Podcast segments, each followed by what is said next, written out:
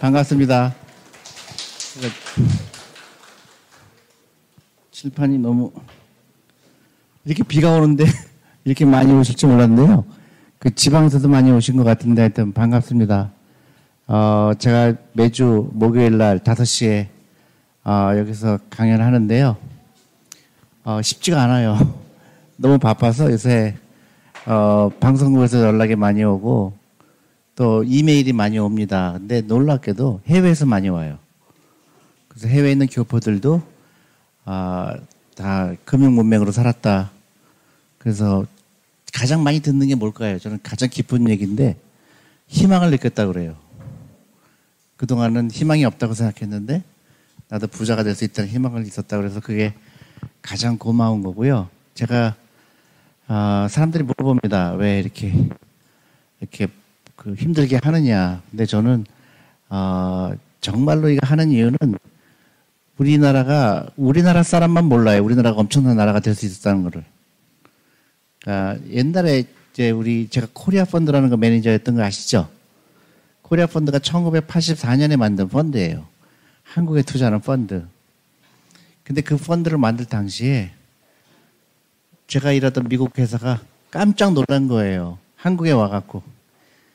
이렇게 엄청난 나라인데 한국 사람만 모르는 게 신기한 거예요.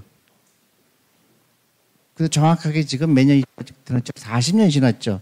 35년 정도 지났죠. 지금 한국이 똑같아요. 한국 사람만 한국이 나쁘다 그래요. 저는 한국에 오니까 너무 좋은 게 일단 병원 시스템이 너무 잘 돼 있어요.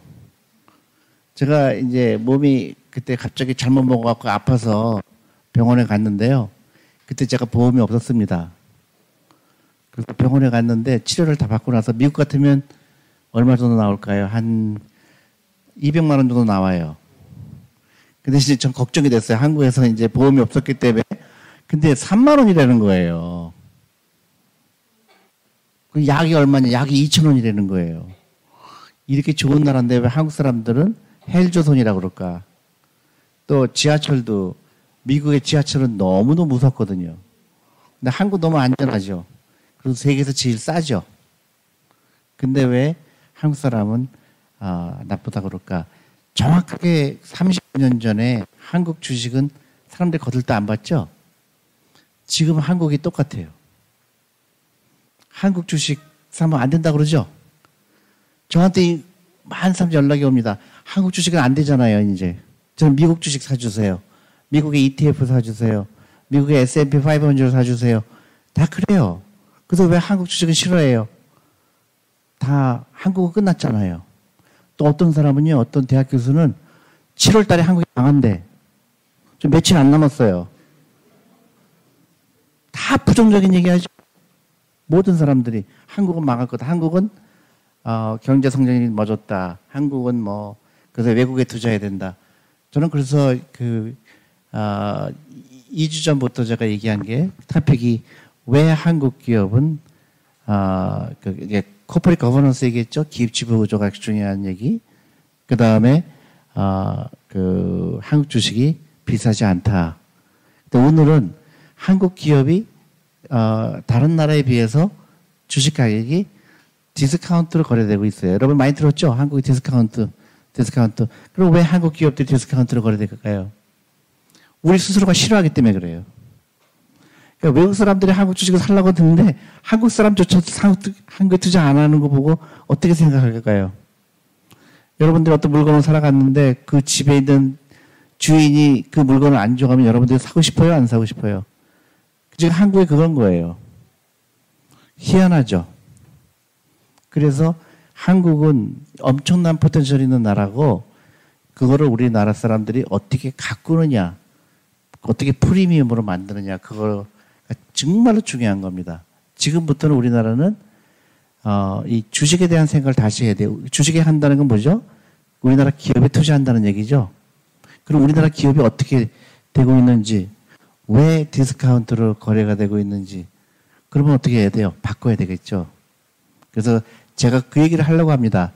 한국 기업이 지금 디스카운트로 거래가 되고 있는데, 그걸 프리미엄으로 바꿔야 돼. 프리미엄이라는 거는 웃돈 주고 사야 될 정도로 한국 기업이 좋아질 거라는 거죠. 정확하게 미국에서 1980, 1980년이에요. 미국에서 아주 중요한 결정을 합니다. 제가 며칠 전에 MTN, 어, 에서 제가 출연했을 때가 얘기한 내용 비슷한 내용인 건데요. 일본, 일본이 정확하게 30년 전에 모든 사람들이 그렇게 생각했어요. 미국은 해가 지는 나라, 그리고 일본은 뜨는 나라. 그래서 모든 것을 일본을 따라가야 되냐고 했었을 때가 있었습니다. 그때 미국에서 굉장히 중요한 결정을 해요. 그 똑똑한 유태인들이죠. 어, 401K라는 좋은 프로그램을 만들어요. 제가 강연 때마다 401K라는 얘기 하시는데 퇴직연금 제도예요. 미국에. 그래서 월급쟁이들이 노후 준비 안 될 걸 알기 때문에 미국 정부에서 월급의 10%를 무조건 강제적으로 주식에 투자하게 한 겁니다. 대신에 이제 인센티브를 줬죠. 혜택을 줬죠. 세금 혜택을 주고. 그래서 1980년에 월급쟁이들의 돈이 주식시장으로 쏟아져 들어오게 되죠. 그럼 어떻게 될까요? 자금이 막 돈이 들어오면 어떻게 되죠? 주식 가격이 올라가죠. 주식 가격이 올라가니까 어떻게 돼요? 그 주식 그 미국 회사들이 그 자금 조달 코스트가 자금 조달 비용이 낮아지게 됩니다. 그럼 어떻게 되죠? 경쟁력이 생기죠. 그 다음에 돈이 막 쏟아져 들어오니까 어떤 일이 생기나요? 창업하는 기업, 창업하는 기업이 생기게 되겠죠. 주식이 막 올라가니까 돈을 벌고 싶은 사람들이 많아지니까 나는 아이디어가 이렇고 저렇고 하니까 어떻게 해요? 새로운 기업이 나오는 겁니다. 애플이 나오게 되고 구글이 나오게 되고 근데 일본은 어떻게 됐죠? 일본은 부동산에 투자했어요. 그러니까 주식시장에 돈이 들어왔죠. 일본 사람들은 뭐라고 생각했어요? 주식하면 우리랑 똑같아요. 주식하면 망한다. 주식은 어, 불로소득이다. 금융 문명이죠. 그래서 30년이 흘른 지금 미국은 엄청나게 새로운 기업이 많이 나오죠. 구글도 나오고 어, 애플도 나오고 넷플릭스도 나오고 엄청난 새로운 기업이 많죠. 일본 기업 있어요, 없어요? 없죠. 한국은 있어요, 없어요? 가끔 있어요. 그래서 이게 너무너무 중요한데 한국 사람들의 그 금융 문명을 깨뜨리는 게 제일 중요하다. 주식은 너무너무 즐거운 거다. 내가 기업의 소유권을 갖고 있다는 게 너무너무 즐거운 거다. 이거를 애들 가르쳐 줘야 되는데 너무나 다행히도요. 유튜브를 통해서 사람들이 많이 알게 됐고 방송 출연하게 알게 됐고요. 이게 지금 한국어 모멘텀이 생긴 거예요. 그래서 제일 금융 문명에서 어, 깨어나오는 게 중요한 거고 근데 너무나 또 중요한 게 그 동학개미 제가 저보고 존봉준이라고 그러잖아요. 근데 처음에는 좀 기분이 안 좋았어요. 예, 그, 그 내가 의도한 게 아니었고 근데 지금은 굉장히 고마운 게 어, 젊은 사람들이 주식 투자하는 거를 어, 그 두려워하지 않는 거. 이 두려움이거든요. 예를 들어서 10만 원 주고 샀는데 5만 원 되면 어떡할까 그런 그 쓸데없는 두려움이거든요. 근데 그런 두려움을 가득 차다가 지금은 나온 겁니다. 근데 처음에는 사람들이요, 굉장히 부정적으로 얘기하죠. 젊은 사람들이 주식하면 안 되지. 젊은 사람들이, 어, 저기 뭔지도 모르고 들어왔잖아. 공부도 안 하고 들어왔잖아. 그게 다 바보 같은 얘기입니다. 예를 들어서 이런 거예요.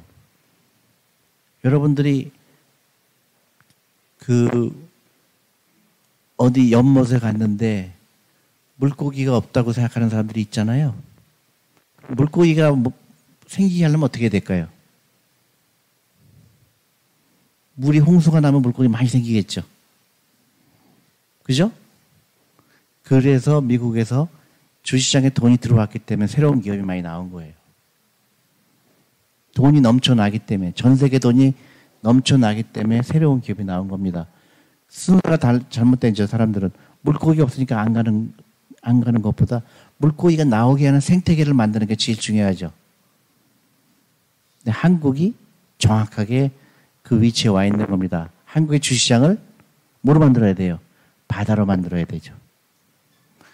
우리 아이들도 투자하고 우리 기업들도 투자하고 퇴직연금도 투자하고 거기서 새로운 기업이 나오게, 되고 그 다음에 사교육비를 얼로 해야 될까요? 주시장에 들어오게 되겠죠. 그래서 그 아이들이 창업을 해야 되겠죠. 1년에 30조가 사교육비를 쓰이는 나라는 한국이 전 세계 유일하죠.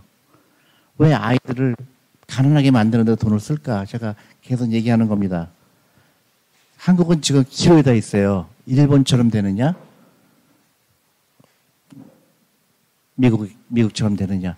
근데요, 그 가능성 있는 나라가 많지가 않아요, 전 세계에. 이스라엘은 그렇게 이미 하고 있죠. 미국, 중국, 이스라엘, 일본은 내가 볼 때 이거를 불가능하고요. 일본은 너무 늦었죠. 한국, 뭐, 없죠? 잘 생각해 보세요. 유럽은 뭐, 제가 볼 때 너무, 어, 그 옛날 그런 새로운 기업이 나올 수 있는 환경이 된 나라는 한국밖에 없어요. 그거 다른 나라를 빼놓고는. 왜냐, 인터넷 세계에서 제일 빠르죠. 한국 사람도 영리하죠. 교육열이 높죠. 교육열이 높다는 게 사교육 얘기하는 게 아니에요. 그러니까 공부가 중요하다고 느끼는 나라죠. 교육이 중요하다고 느끼는 나라. 사교육은 빼고. 그렇기 때문에 한국밖에 없는 거예요. 정말로 엄청난 강대국이 될 수 있는 나라는 한국밖에 없는 거예요. 그래서 우리가 그걸 알아야 되고, 그리고 우리 아이들한테 가르쳐 줘야 되고, 아이들한테 창업을 하게 하게 가르쳐 주고, 거기에 돈이 들어와야 되는 겁니다. 그래서 제가 너무너무 안타까운 거예요. 이거 왜 이거를 왜 모를까?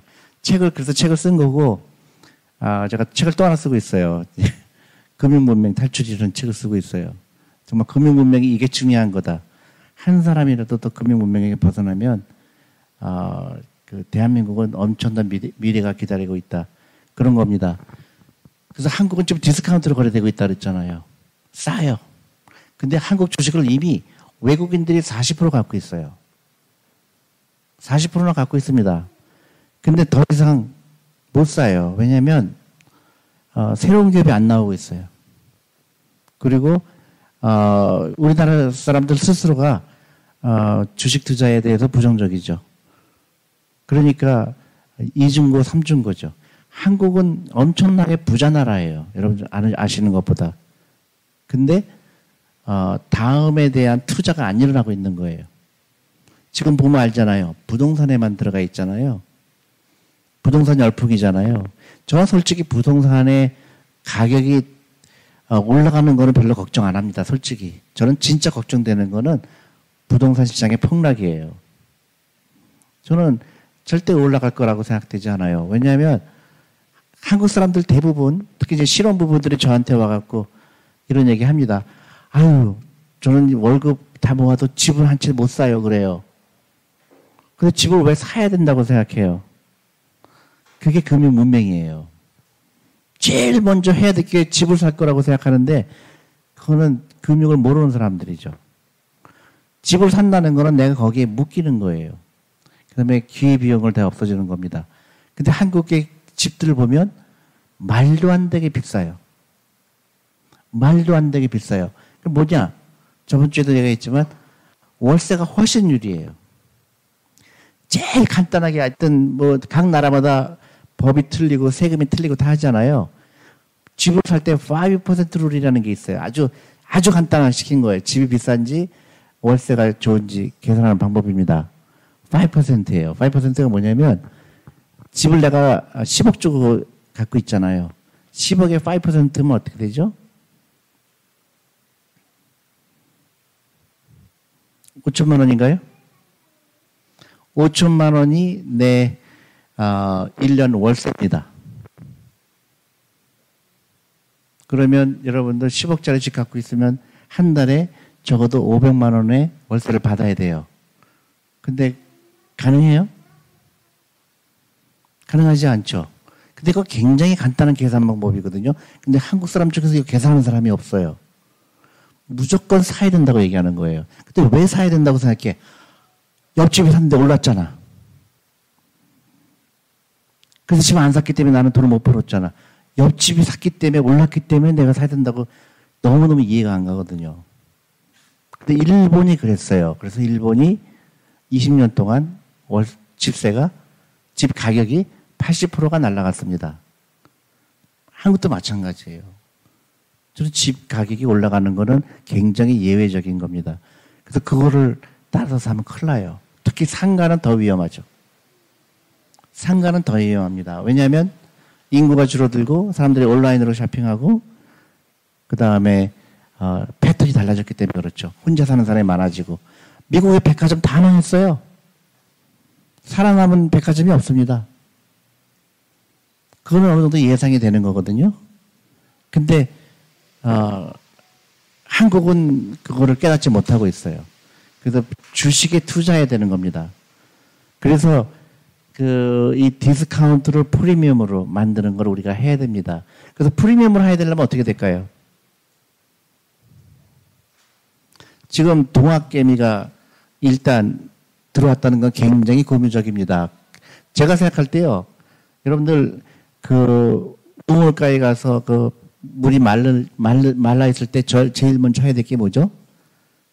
펌프에 물을 집어넣죠. 그래서 이걸 하면 이제 그때부터 물이 나오죠.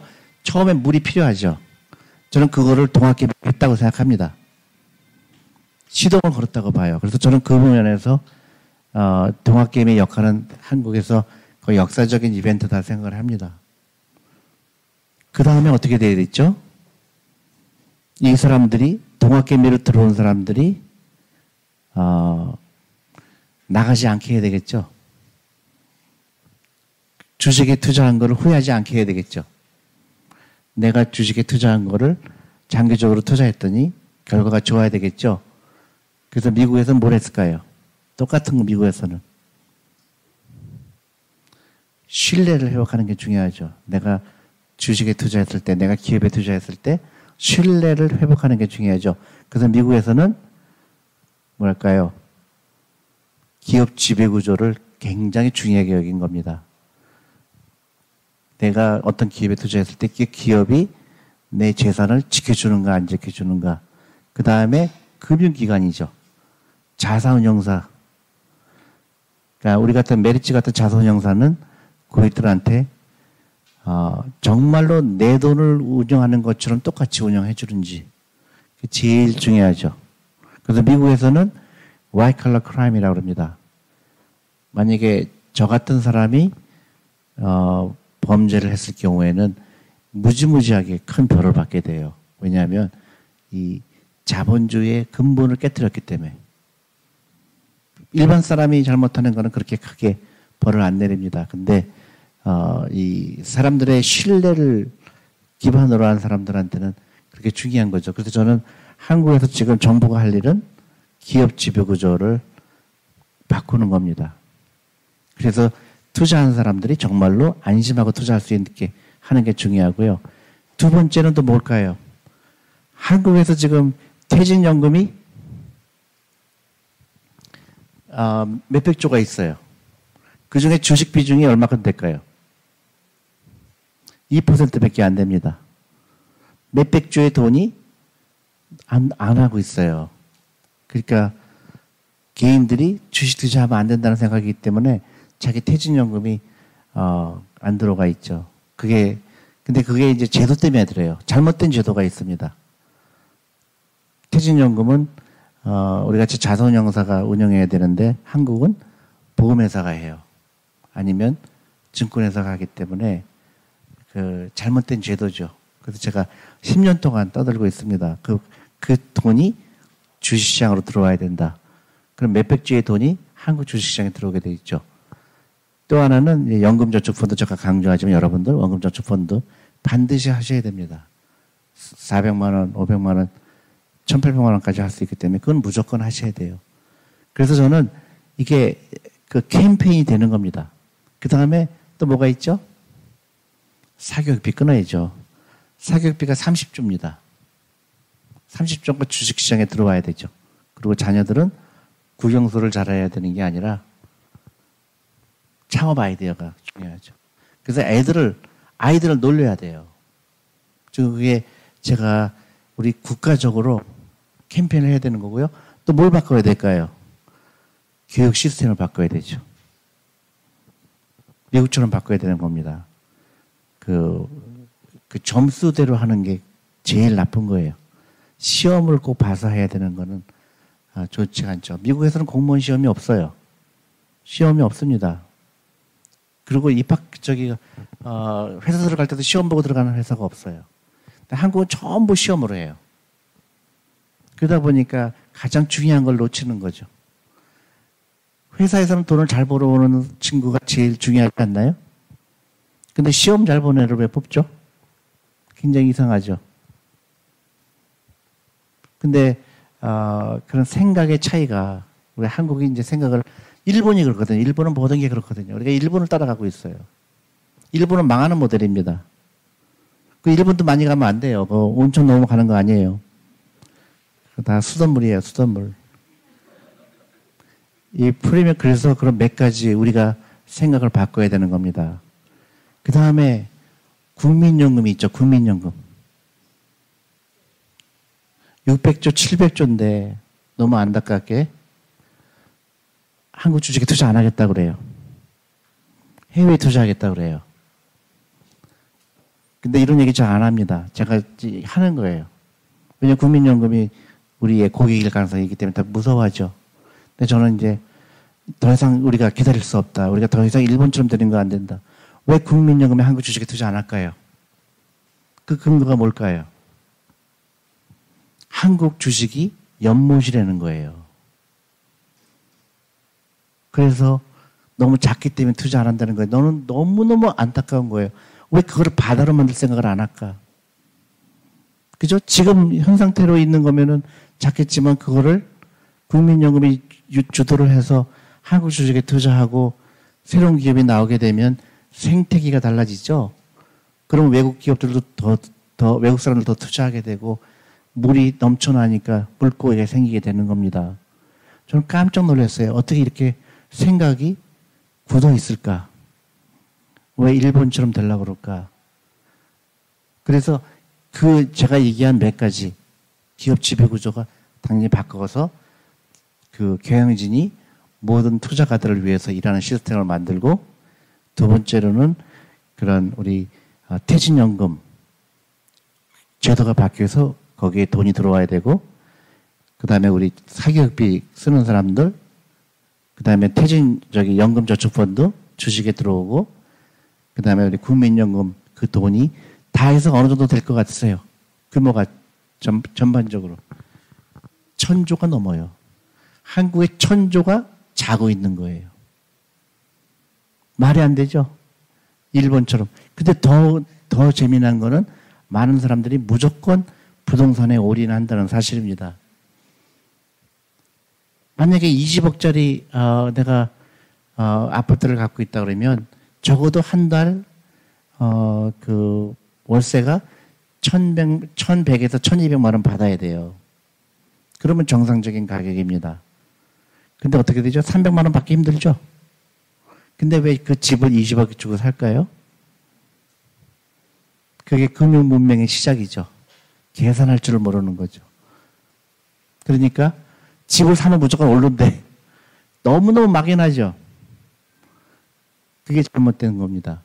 한국에서 부동산은 그리고 부동산은 내 재산의 한 30%만 있으면 돼요. 근데 한국의 신혼부부들은 무조건 집을 사죠.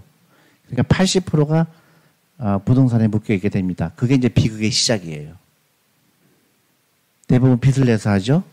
그래서 빚을 갚느라고 평생을 보내는데 그래서 그집한 채가 전 재산이 되는데 그집한 채가 반값이 되면 어떻게 될까요?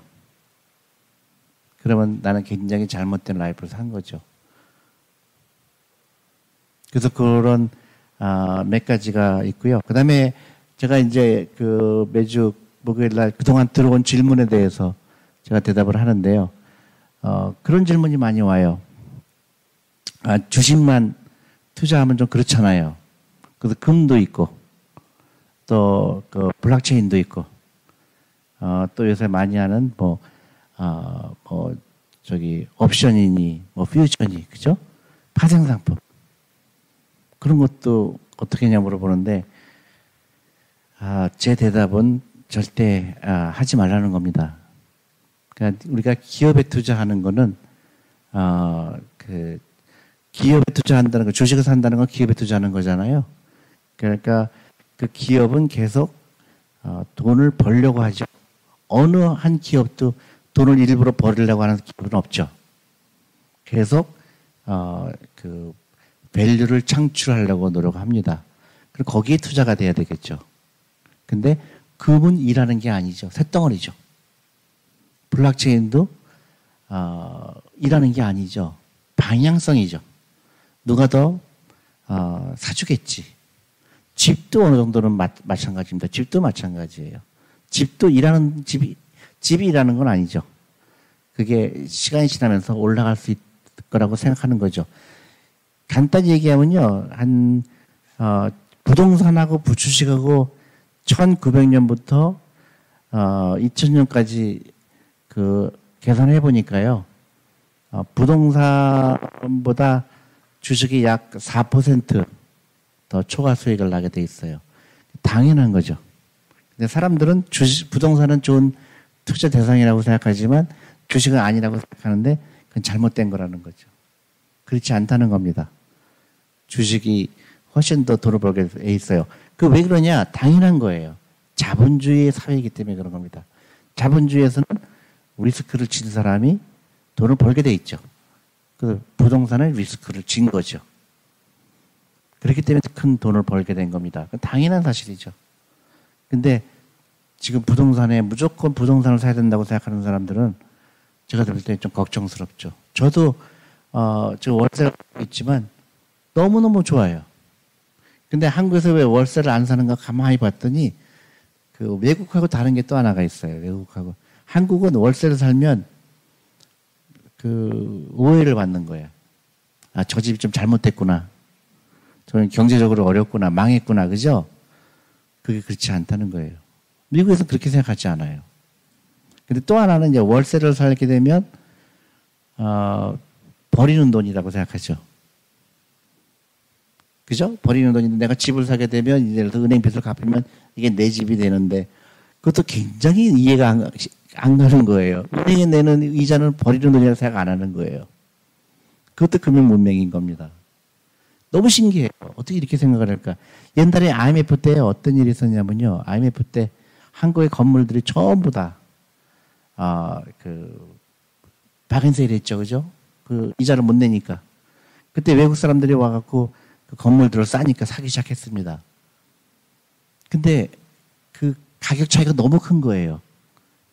한국 사람은 예를 들어서 100억을 달라고 그러는데 외국 사람들은 20억 밖에 안 주겠다는 거예요. 그러니까 한국 사람들은 뭐라 그래요? 이 도둑놈들이구나. 그게 아니에요. 미국 사람들은 생각을 어떻게 한 거냐면 내가 20억 주고 사면 그동안 그 월세를 받으니까 그 퍼센테이지가 내가 얼마 정도 수익을 날 거나 계산했기 때문에 20억을 주겠다 그런 건데 한국 사람들은 그렇게 따지는 게 아니고요. 내가 그 원가가 100억인데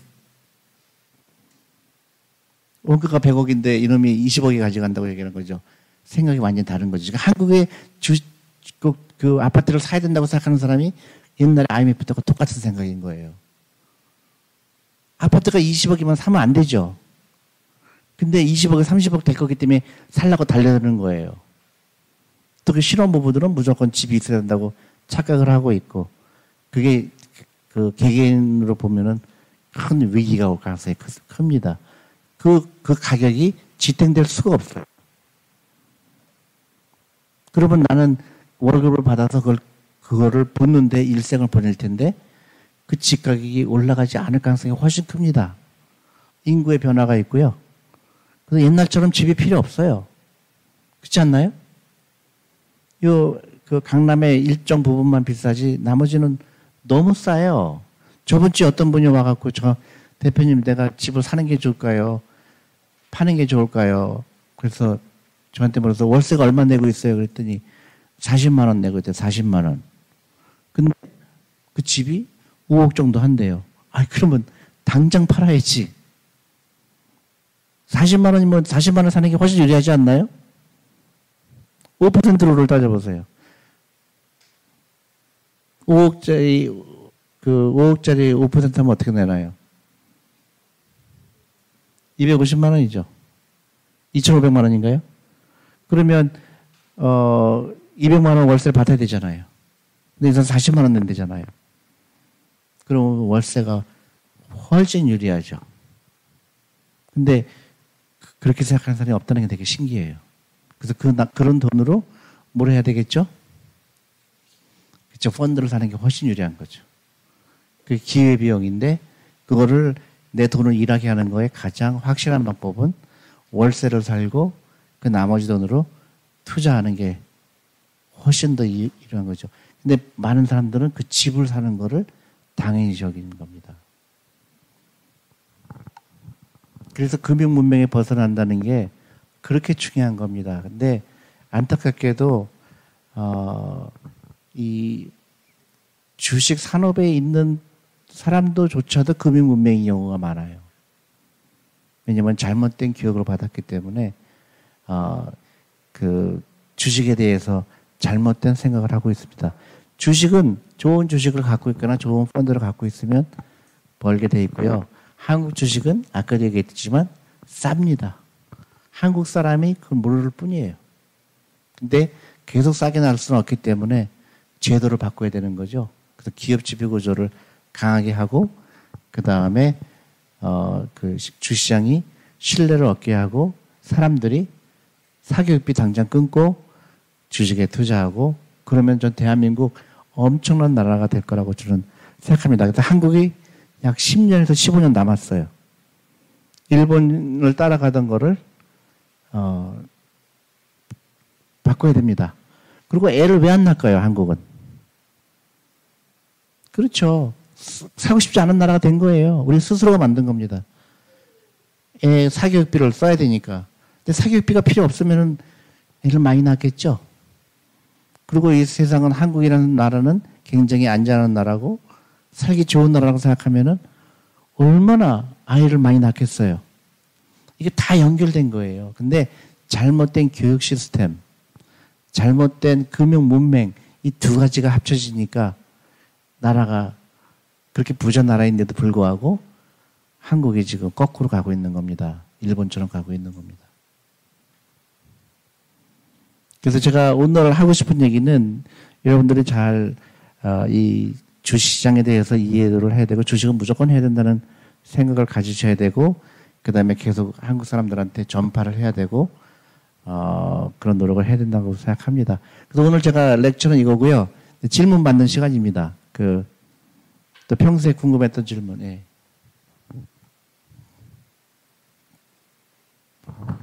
다음 시간에는 제가 어, 왜 주식 투자 실패하는가 그거를 얘기할 거고요. 또 그 다음 주에는 그럼 어떻게 하면 실패 안 할까? 그, 그렇게 주제를 하려고 합니다.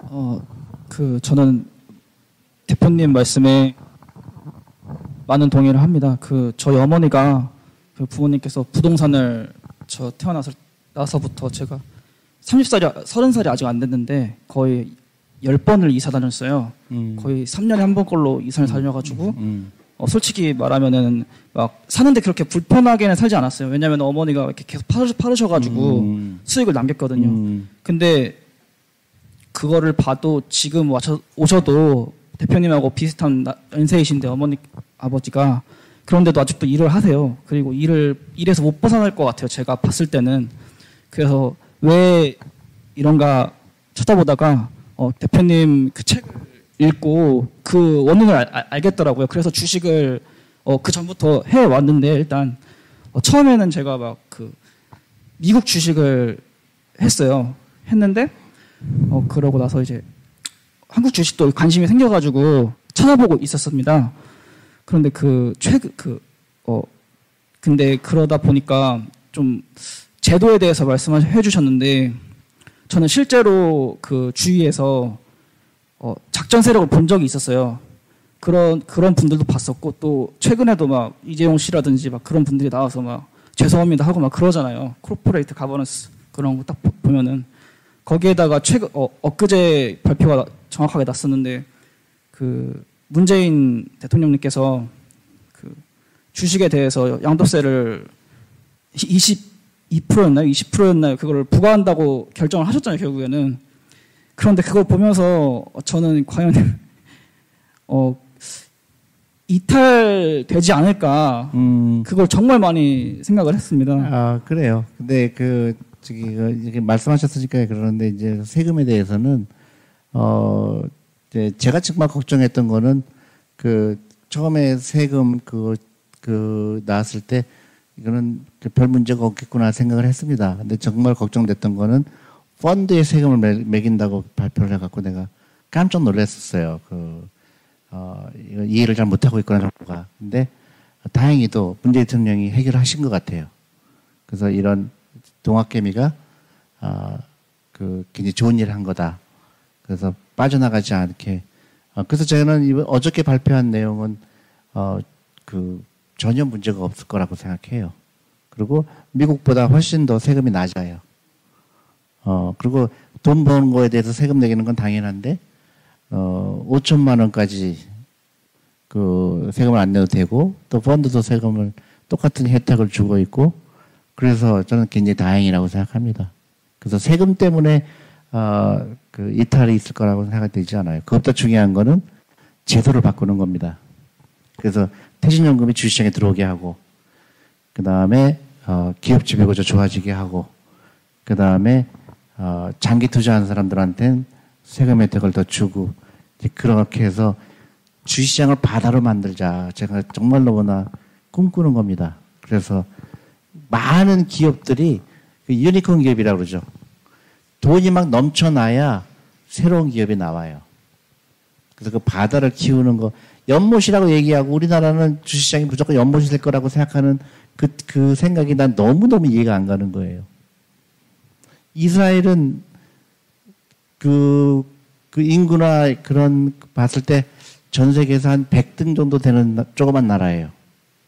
근데 나스닥에 상장된 그 규모는 미국, 중국 다음입니다. 세 번째예요. 근데 우리나라 사람이 이스라엘보다 더 똑똑하거든요. 근데 우리나라는 왜 못할까요? 잘못된 금융 문맹 때문에 그런 거예요. 돈이 일하게 하는 걸 깨닫지 못한 겁니다. 열심히 일하는 것만 생각했고 일본하고 똑같아요. 저는 일본 갈 때마다 아, 이 나라는 너무 답답하다. 아직도 현금 받는 데가 대부분이죠. 그리고 온천 가보세요. 전부 100살짜리 나라 있잖아요. 근데 왜 우리나라는 일본처럼 되려고 그럴까? 우리나라는 시간이 있습니다. 예. 또 다른 분. 예.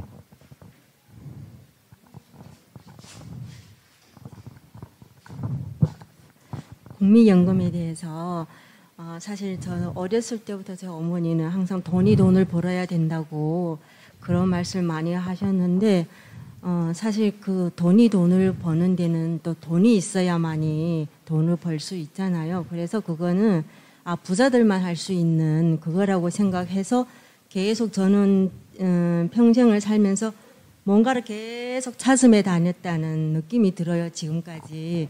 그래서 제가 그 국민연금에 대해서 저도 어 이제 곧 60이 되니까 국민연금 공단에 지난번에 찾아갔었어요.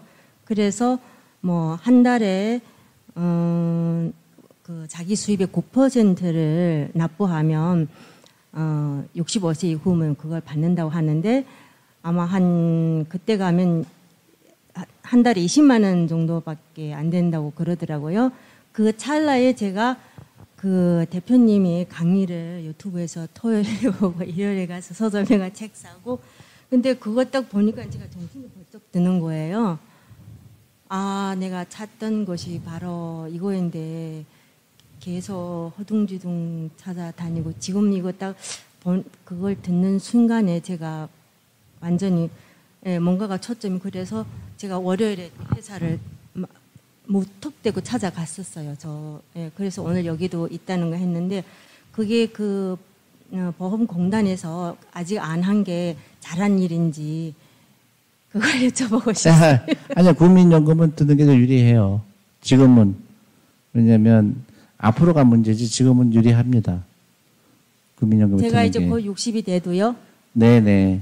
그럼 그걸 들어야 되는 게 맞는 거예요? 그것도 드시고, 근데, 네. 그, 어, 지금은 국민연금이 드는 게 좋아요. 그 빼는 것보다는. 그래서 지금 제가 음. 거기 항상 고민하고 있었거든요. 음. 근데 여기 지- 지난번에 제가 아니 그러니까 우리 연금저축펀드도 예, 예, 예. 좋고요. 예. 그게 근데 있어서 너무 제가 장사하는 것 같아 갖고. 네. 근데 이 뭐 연금저축펀드는 무조건 해야 됩니다. 그거는 하, 하루에 만 원만 돼도 400만 원 채우잖아요. 아 그러면 예. 그 국민연금하고 이 저축 이건 다른 거예요. 예. 다른지 어, 다른 그거는 저기 그, 그 법이 다르죠.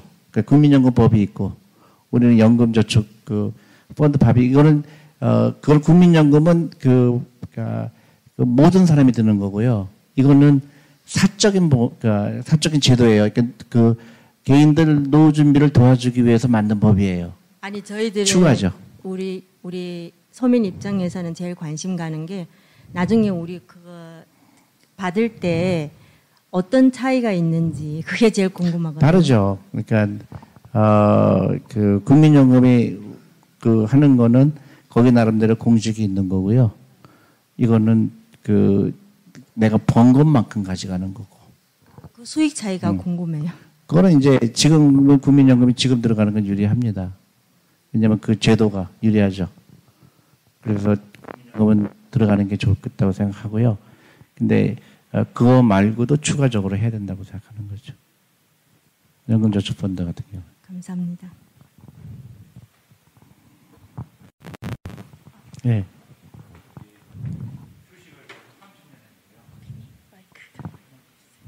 주식을 30년 했는데 그한 30% 정도 주가가 떨어지면 예별 종목보다 한 60%, 70% 떨어지는데 IMF 같은 1000에서 270까지 떨어졌는데 개별 종목은 거의 90% 떨어지는데 그때도 손절하면. 아니요. 그러니까 아, 개별 주식에 대해서 얘기하기 뭐 예를 들어서 아, 이제 주식 투자할 때 가장 실패하는 거는요.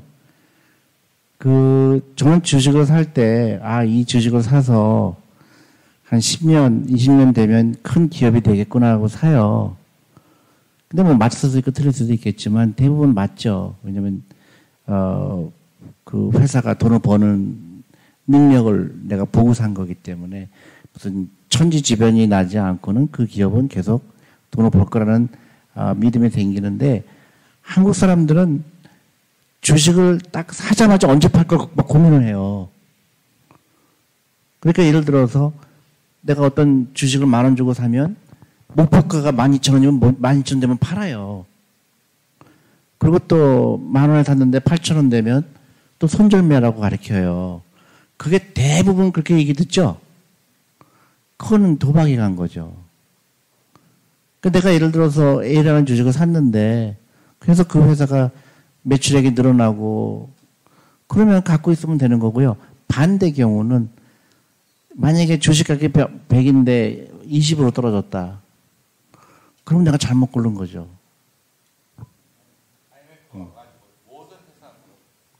그럴 때 이제 저 같은 경우도 당했죠. 저도 코리아 펀드 운영할 때 IMF가 왔잖아요.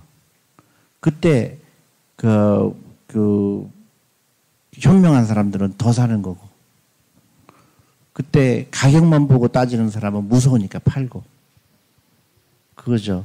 그러니까 가격만 보고 산 사람은 잠을 못 자죠. 그래서 조금 블록체인 같은 거 하지 말라는 거, 금 같은 거 하지 말라고, 그 다음에 선물 같은 거 하지 말라는 거는 그거는 제로성 게임이에요. 아, 안 팔았죠. 근데 이제 이- 그 은행은 한 주도 갖고 있지 않았어요. 그 은행이 망할 거 알았기 때문에. 그러니까 그, 그 포트폴리오를 조정할 필요는 있죠. 그러니까 어, 지금도 마찬가지예요. 그 코로나가 생겼다 그러면 많은 사람들이 코로나 이후는 어떻게 될 거다 막 얘기하잖아요. 근데 대부분의 경우 정말 알고 얘기하는 건지 그 기업을 보고 얘기하는 건지 대부분 그렇게 얘기 안 하죠.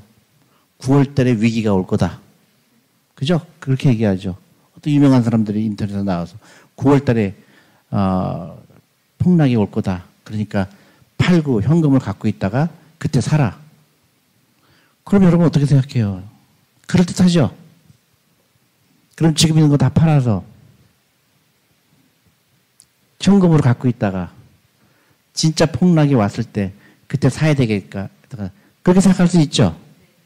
그게 거기서부터 금융 문명이 시작되는 거예요. 알지를 못하는 거 가지고 내 재산을 함부로 하는 게 아니죠. 그래서 항상 풀리 인베스트라. 풀리 인베스트 해라. 그러니까 비가 오나 눈이 오나 꾸준히 투자해라. 그러니까 뭐 월급의 10%, 그 다음에 여윳돈, 사교육비 안 쓴 돈. 그렇게 해서 20년 기다리면 큰 돈 될 거다. 그게 주식 투자입니다. 그래서 미국에서 그렇게 가르친 거예요. 그래서 사공기를 통해서 꾸준하게 돈이 들어오게 하는 걸 한 거예요.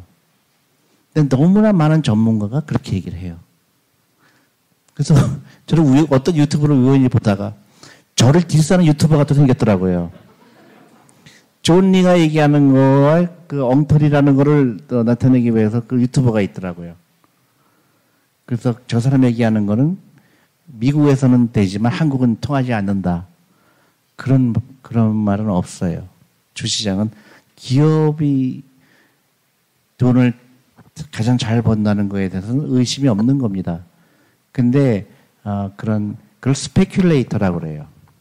주식을 기업을 보지 않고 가격을 보고 투자하는 사람들은 실패를 할 수밖에 없어요. 우리가 블록체인도 마찬가지죠. 블록체인도 방향을 보고 투자하잖아요. 지금 500만 원 주고 샀는데 600만 원 될지 400만 원 될지. 근데 그 가치에 대한 이게 500만 원이 맞는 건지 400만 원이 맞는 건지 알 방법이 없죠. 그건 투자가 아니죠. 그때 도박이죠. 그래서 내가 기업에 투자할 때는 내가 이 기업의 가치를 어느 정도는 이해가 가잖아요. 매출액이 늘어나고 있는지, 자산이 어떻게 되어 있는지, 이 회사의 경쟁력이 뭔지, 이 회사가 어, 앞으로 잘 될 건지 안 될 건지 나름대로 여러분 판단이 쓰죠. 그렇기 때문에 사는 거죠. 그래서 화장품 회사다.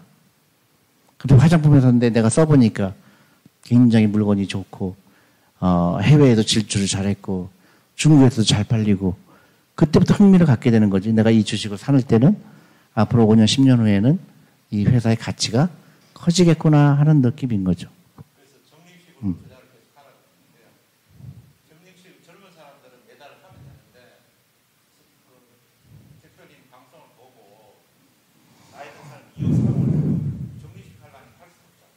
아니죠. 2억 있으면 2억 당장 투자해야죠. 왜 꼭 정식으로 해야 된다고 생각해요?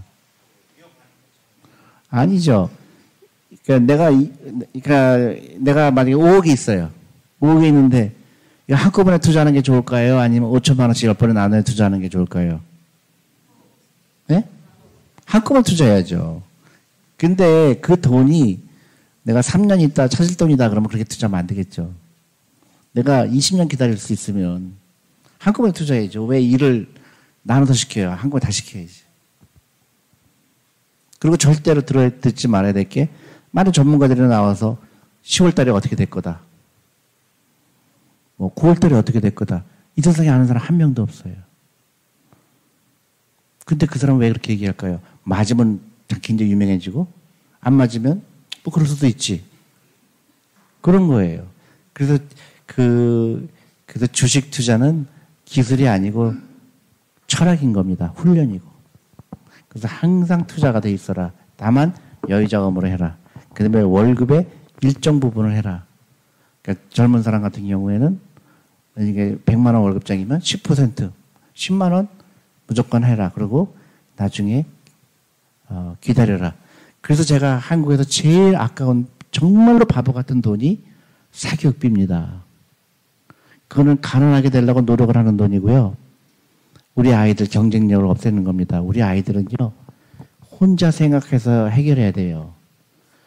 일곱 살짜리 애도 혼자 문제를 풀어야 됩니다. 혼자 고민하고 나름대로. 한국은 학원에 가는 순간 학원 선생이 풀어줘요. 그럼 그 아이가 경쟁력이 없습니다. 지금 한국의 많은 젊은 사람들이 경쟁력이 없어요, 내가 볼 때. 그리고 돈을 벌어본 적이 없어요. 가장 중요한 게. 공부는, 공부도 잘 못해요, 보니까. 엄마들의 책임인 겁니다. 그래서 그거로 대한민국은 이렇게 망국이에요. 그 사교육비가. 30조를 주식시장에 들어온다고 생각해 봐요. 그러면 10년이면 얼마죠? 300조예요. 그러면 그 300조가 우리 기업들 우리 아이들의 창업 작업으로 쓰인다 그러면 어떻게 될까요? 나빠질래야 나빠질 수 없는 나라죠. 근데 그 돈을 우리나라는 학원에다 갖다 버리는 겁니다. 제가 제일 바보 같은데 그게 금융 문명의 아주 정점을 찌른 게 사교육비예요. 어떻게 하면 우리 애가 경쟁력 없게 만들까? 그 노력을 하는 돈입니다. 너무 화가 나요. 그 돈으로 아이들한테 펀드를 사줘서요. 그 아이는 정말로 어, 엄마한테 고마워할 겁니다. 공부 못하는 거 문제 돼요, 안 돼요? 안 됩니다. 공부 못할수록 좋아요. 부자들 확률이 높아져요. 공부 잘하는 애들은요, 성격이 나빠요. 왜냐면 항상 칭찬만 받았기 때문에. 그리고 공부 잘하는 게 무슨 갑질을 해요. 부모한테. 그래서 좋을 게 하나도 없습니다. 그래서 그 여유를 가지고 우리 가 공부 못해도 상관없고 잘해도 상관없고 대신에 그 경제적으로 부자가 되면 되지 않나요? 우리 애가 10살이다. 근데 걔한테 계속 한 달에 50만 원씩 펀드를 사줬는데 20년 됐다. 그러면 걔는 경제에 대해서 걱정할 필요가 없어요. 걱정할 필요가 없습니다. 취직 안 해도 상관없어요. 근데 대학교 졸업했는데 왜 그렇게 공무원을 하려고 그럴까요? 자신감이 없어서 그래요. 경제 부자가 될 것 같지 않은 거예요. 너무너무 힘든 거예요. 이 경쟁을, 이, 그, 그 경쟁하기가. 그러니까 시험으로 보려고 그러는 거예요. 근데 한 사람의 불행이 아니고 이게 온 나라가 불행하게 되는 겁니다. 창업자 정신이 없기 때문에. 그래서 한국이 정말 필요한 거는 세 가지입니다. 창업자 정신, 그 다음에 어, 금융교육, 그 다음에 예, 여성. 지금 아베가 지금 일본에서 지금 뒤늦게나마 여성들을 위한 정책을 쓰잖아요. 이제 인력이 부족하니까. 근데 한국은 여성들을 교육시키는 게 굉장히 중요한 겁니다. 여성들이 사회 참여하고 여성들이 어, 그 회사에서도 여성들이 인정받는 그게 굉장히 중요한 겁니다. 근데 안타깝게도 한국이 이 세계가 세계에서 꼴찌예요, 다. 전 분야가. 창업 제일 안 한다고 그러죠? 공무원 하겠다는 게 30%입니다. 대기업이 20%. 창업, 창업하고 싶은 아이들은 5%가 안 돼요. 그다음에 여성 지수가 또 세계에서 꼴찌죠? 금융교육 꼴찌죠.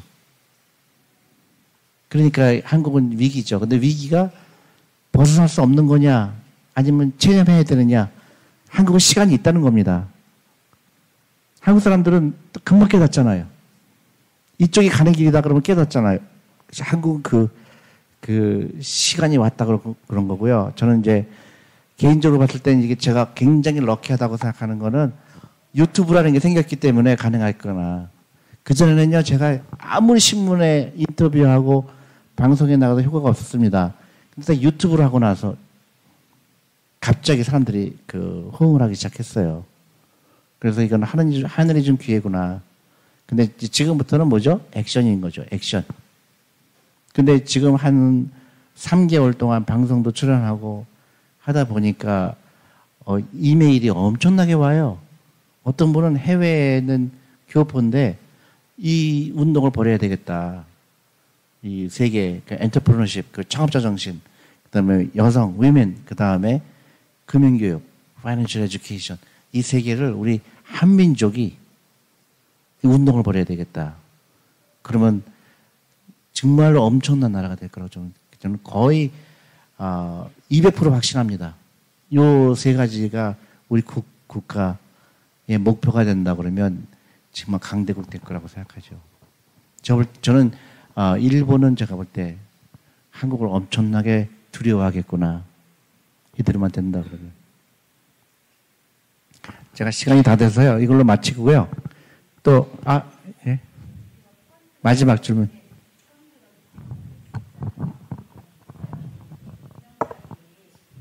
운영자들이 이제 해서 우리가 할 수 있지만 개인으로 우리가 주식을 투자할 때요.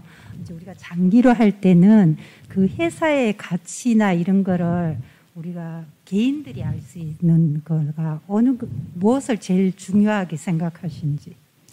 어, 제가 한참 질문 저기 그 강연이 끝나고 나면 질문이 그런 펀드 하면 어떻게 됩니까? 그런 질문 아니고 대부분 주식 살 생각만 하니까 아니에요. 농담이에요, 농담. 예. 이 주식 펀드도 사는, 제가 예, 주식을 산다는 거는요, 간단해요. 아, 누군가 내 노후를 위해서 일하는 거예요. 그러니까 내가 A라는 주식을 샀을 때는 그 A라는 주식의 종업원들이 나의 노후를 위해서 열심히 일하는 거예요. 내가 잘 때도 그렇고, 놀러 갈 때도 그렇고, 그 기업의 경영진이, 종업원들이 다 나의 노후를 위해서 일한다고 생각하는 겁니다. 그러니까 너무 좋은 거죠? 그럼 뭘 봐야 될까요? 경영인의 철학이나 이런 것도 그렇죠. 경영진의 예. 자질이 제일 중요하죠. 그래서 제가 아까 얘기했듯이 기업 주배 구조가 제일 중요하다. 근데 이제 과거는 그렇다 치고 한국이 정말로 해야 될 거는 법을 바꿔야 돼요. 그래서 이 그 경영진이 정말로 모든 주주들의 이익을 극대화하기 위해서 일하는 시스템으로 바꿔야 되는 거죠. 그래서 근데 이제 뭐 그런 기업도 있고 안 그런 기업도 있을 테니까 내가 어떤 기업을 고를 때는 아, 이 경영진이 어떤 사람들인가가 제일 중요한 겁니다. 그래서 그거를 파악하는 게그 파악하려면 공부할 수 있는 거는 이제 여러 파악하는 게뭐 어렵지 않죠. 인터넷이나 여러 가지로 네, 다 나와 있어요. 그런데 그 다음에 또그 저기 그 영업 보고서도 읽어보시고 그 다 나와 있어요. 개인들 같은 경우는 좀 어렵더라고. 어디요? 펀, 개인들 같은 경우는 좀 그러니까 어려움이 펀드, 펀드. 있더라고요. 그런데 그만도 하시다 그래도 예. 그렇게 굳이 그 아니 아니. 그래서 저도 이제 펀드를 예. 하려고 지금 제가 여기를 왔지만도 네네. 그 펀드에 대해서 우리가 잘 모르기 때문에 네네. 이제까지 투자를 못했어요. 근데 예. 지금 대표님이 지금 캠페인을 하고 있잖아요. 네네네. 그래서 많이 이렇게 붐을 일으니까 정말 저도 그게 뿌듯하고 진짜 우리나라를 이렇게 성장을 시킬 수 있고 이런 것 네네. 같아요. 그래서 더- 저도 지금 동참을 해갖고 우리 가족들이나 이제 뭐 아들 딸 이런 것도 하고 저도 지금 하려고 해요. 지금. 그래서 제가 지금 오늘 여기까지 왔거든요. 네네 알아요. 하여튼 감사드립니다. 아까, 예, 아까 그랬었죠. 그러니까 그 그리고 이제 이런 거예요. 아, 나는 전문가가 아니다. 어, 그 생각을 버리세요. 그러니까 그 투자는요 전문가가 없어요.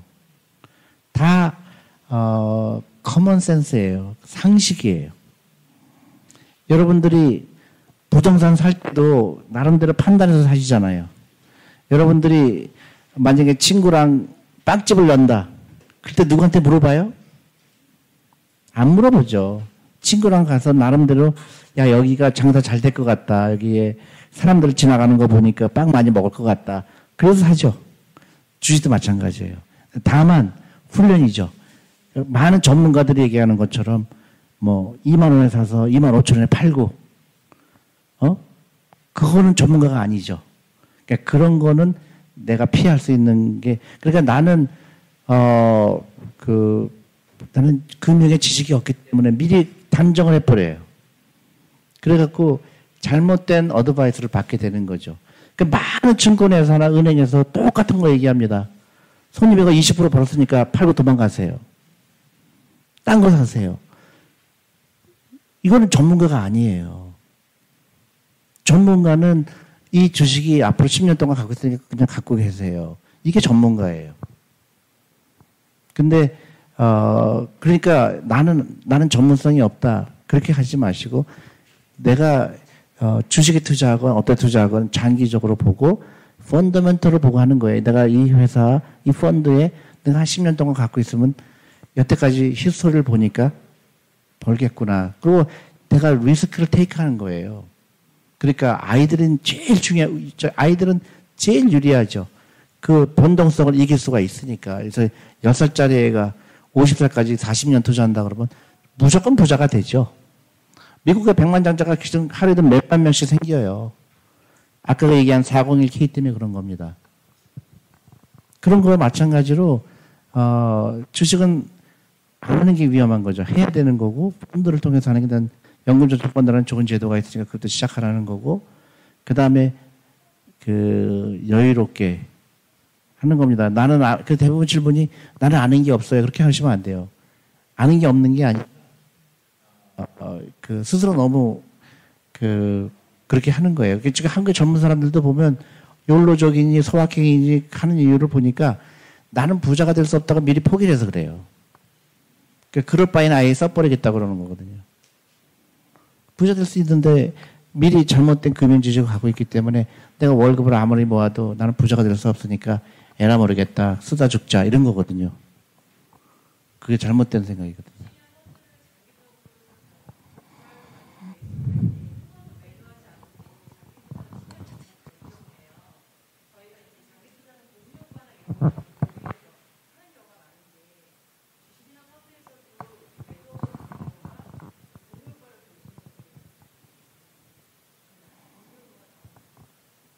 판다고 그래서 안, 안 달라질 거 없죠. 팔 때가 있죠. 음, 아니, 아니, 아니, 아니, 아니, 아니, 아니, 아니에요. 아, 그러니까, 그 주식에 내가 투자하는 이유는요, 내가 20% 벌라고 투자하는 게 아니에요. 내가 10년 있다가 10배, 20배가 되는 게 투자예요. 근데 중간에 파는, 파는 순간 그게 끊어지는 거잖아요. 이렇게 생각하시면 돼요. 내가 비행기, 비행기 타고 뉴욕에 가요. 근데 비행기 타면 어떻게 해요? 막 흔들리죠? 근데 뉴욕에 가죠? 근데 중간에 뛰어내리면 어떻게 되죠? 다 뛰어내리고 있어요, 한국에서는. 이만큼 올라가면 뛰어내리고 또 조금 손해볼 것 같으면 뛰어내리고 그럼 뉴욕에 절대 못 가요. 네, 저는 경상도 김천에서 온 정광숙입니다. 네. 이런 자리를 마련해 주셔서 너무너무 감사드립니다. 제가 저도 2월 달부터 어떻게 하다가 이제 아, 노후 대책을 어떻게 하지 하고 생각하고 있었는데 우연히 유튜브를 보게 됐어요. 졸리 대표님. 다른 유튜브는 막 봐도 이렇게 귀에 들어오지 않았어요. 뭐 뻔더니 뭐 무슨 정권이니 그런 거는 왜 머리에 안 들어왔냐면 저는 뭐 전혀 뭐 계산도 할 줄 모르고 하지만은 친정 식구들이 30여 년 전에 주식을 너무너무 많이 했어요. 하는 쪽쪽 다 깡통이에요. 대출까지 받아가지고. 오빠들. 그렇게. 대출했기 때문에 망한 거예요. 대출해서 빚을 내서 하는 게 아니고. 예. 그다음에 만약에 그때 사고 팔고 안 하고 그대로 갖고 있었으면 지금 큰 부자 됐을 거예요. 그런데 제가 네. 큰오빠한테 물어봤어요. 큰오빠하고 저하고 10살 차이 나거든요. 큰오빠 그때 주식할 때 하기 전에 공부했냐 그랬더니 군인이 무슨 공부할 새가 어딨냐 그러더라. 오빠가 군인이었었거든요. 그 밑에 이제 그 네. 예. 그런 그런 사람들 너무 많죠. 예. 그러니까 예를 들어서 제 친구들도 그래요. 어떻게 주식 투자 많이 했던 사람들이 그때 무슨 무슨 주식 갖고 있었다 그래서 내가 갖고 있어라 그냥 그럼 그게 다 좋아 좋아지는 거다. 그때 그냥 갖고 있었으면 지금 굉장히 큰 부자가 됐을 거예요. 저 같으면 음. 공부 미리 하고 갖고 있었을 텐데 저는 그때 당시 그런 엄두도 못. 냈지만은 네. 그러니까 이제 부- 주식에 대해서 부정적인 사람이 많기 때문에 여러분들이 주위에 어, 자녀들, 며느리, 손자 지금부터 그 금융교육 시켜야 됩니다. 그 저는 이제 어, 제가 그 주식을 펀드를 투자하게 하기 위해서 제가 금융기관에 가지 말고 직접 우리한테 앱을 통해서 하라 한 이유가 그거예요. 잘못된 어드바이스를 받아요. 은행 가면 자꾸 전화가 옵니다. 이거 팔고 또 다른 거로 사시라. 그거는 절대 좋은 advice가 아니에요. 그래서 저희가 직판을 시작하는 그건데 어 지금 10만 명이 넘었어요. 1반 정도 됐는데 그래서 저는 희망이 있다고 보는 거고 제가 정말 관심 있는 거는 뭐 한 달에 뭐 30만 원 하는 사람들, 50만 원 하는 사람들 그런 사람들이 100만 명만 되면 대한민국 뒤집어져요. 저는 음. 참고로 크리스찬인데 크리스찬 중에 아는 분들 권사님들 집사님들 중에 하는 분들이 없어요. 가까운 분들 예. 아니 근데 이제 안 그런 분들이 어떤 분 목사님도 찾아오셨어요. 네. 하나님만 믿을 수 없다고 생각해서 그래서 네. 그러니까 그 이제 그거는 과거 얘기고 이제 그래. 온 국민이 온 국민이 주식에 투자하는 거를 즐겁게 될 때가 올 겁니다.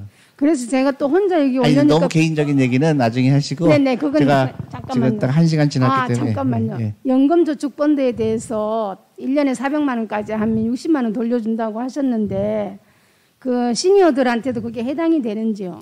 그러니까 세금을 낸 게 있으면 세금을 낸 게 있으면. 예, 예. 네, 알겠습니다. 세금을 돌려주는 거죠. 예. 알겠습니다. 감사합니다. 네.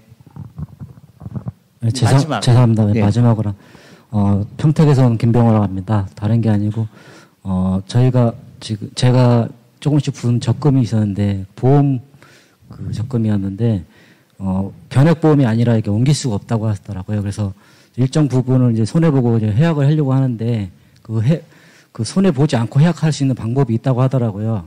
그래요? 예, 네. 그런데 그 조건이 다른 금융에 투자를 6개월 동안 못 한다고 하더라고.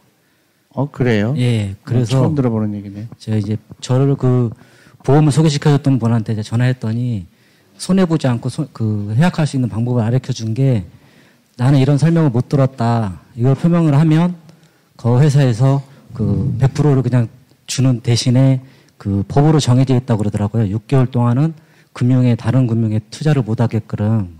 그래서 그게 맞는 건지 아니면 저는 처음 들어봐요. 예, 그런 법이 있을, 가, 있을 가능성이 저는 없을 것 같은데. 투자는 할 수 있다. 이, 이 말씀. 당연하죠. 그거는 개인의 어, 그 자유인데 그거를 그 금융회사가 제약할 수 있다는 거는 나는 아, 그 금융법에 나와 있다고 하시더라고요. 저기 저 보험 소개시켜 준 아, 분이. 모르겠어요. 저는 처음 들어봐요. 아, 내가 틀릴지도 모르지만 그렇지 않을 거라고 생각합니다. 예, 다시 한번 알아보겠습니다. 예, 예, 그래요. 하여튼 감사하고요. 다음 주에는 왜 주식에 투자 실패하나 제가 그거에 대해서 얘기하겠습니다. 감사합니다.